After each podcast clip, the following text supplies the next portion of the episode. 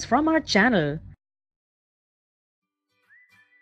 Hello students, now our next question is question number 17.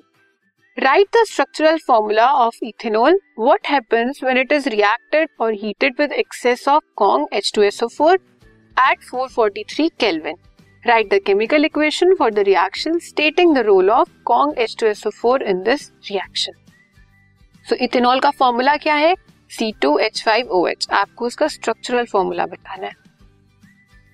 दो carbon है उसमें five hydrogen है, सब सिंगली बॉन्डेड है और ओ OH हमारा एल्कोहल वाला फंक्शनल ग्रुप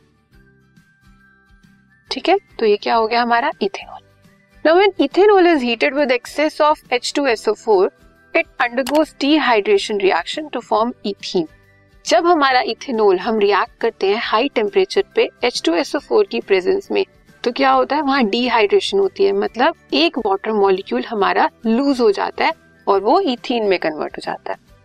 443 केल्विन पे जब आप इसे हीट करोगे, ये आपका इथेनॉल है।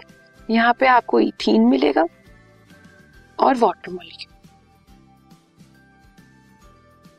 distinguish between esterification and saponification आपको एस्टेरिफिकेशन और सेपोनिफिकेशन में डिफरेंस बताना है। Reactions with the help of chemical equations for each state one use of each esters and saponification process आपको एस्टर्स और सेपोनिफिकेशन प्रोसेस का यूज़ भी बताना है। तो सबसे पहले तो एस्टेरिफिकेशन क्या है? एस्टेरिफिकेशन आपको नाम से ही पता लग रहा है, जिसमें एस्टर की फॉर्मेशन हो रही है।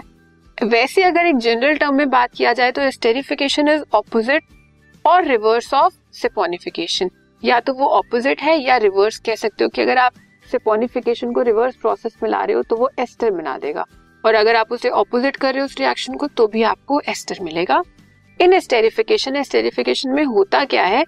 A carboxylic acid and an alcohol react to form ester in presence of acid आपने एक एसिड लिया कार्बोक्सिलिक एसिड लिया, उसे आपने एक अल्कोहल के साथ रिएक्ट कराया in presence of acid H positive represent क्या आपका एसिडिक मीडियम है? तो आपको जो प्रोडक्ट मिलेगा, वो क्या मिलेगा?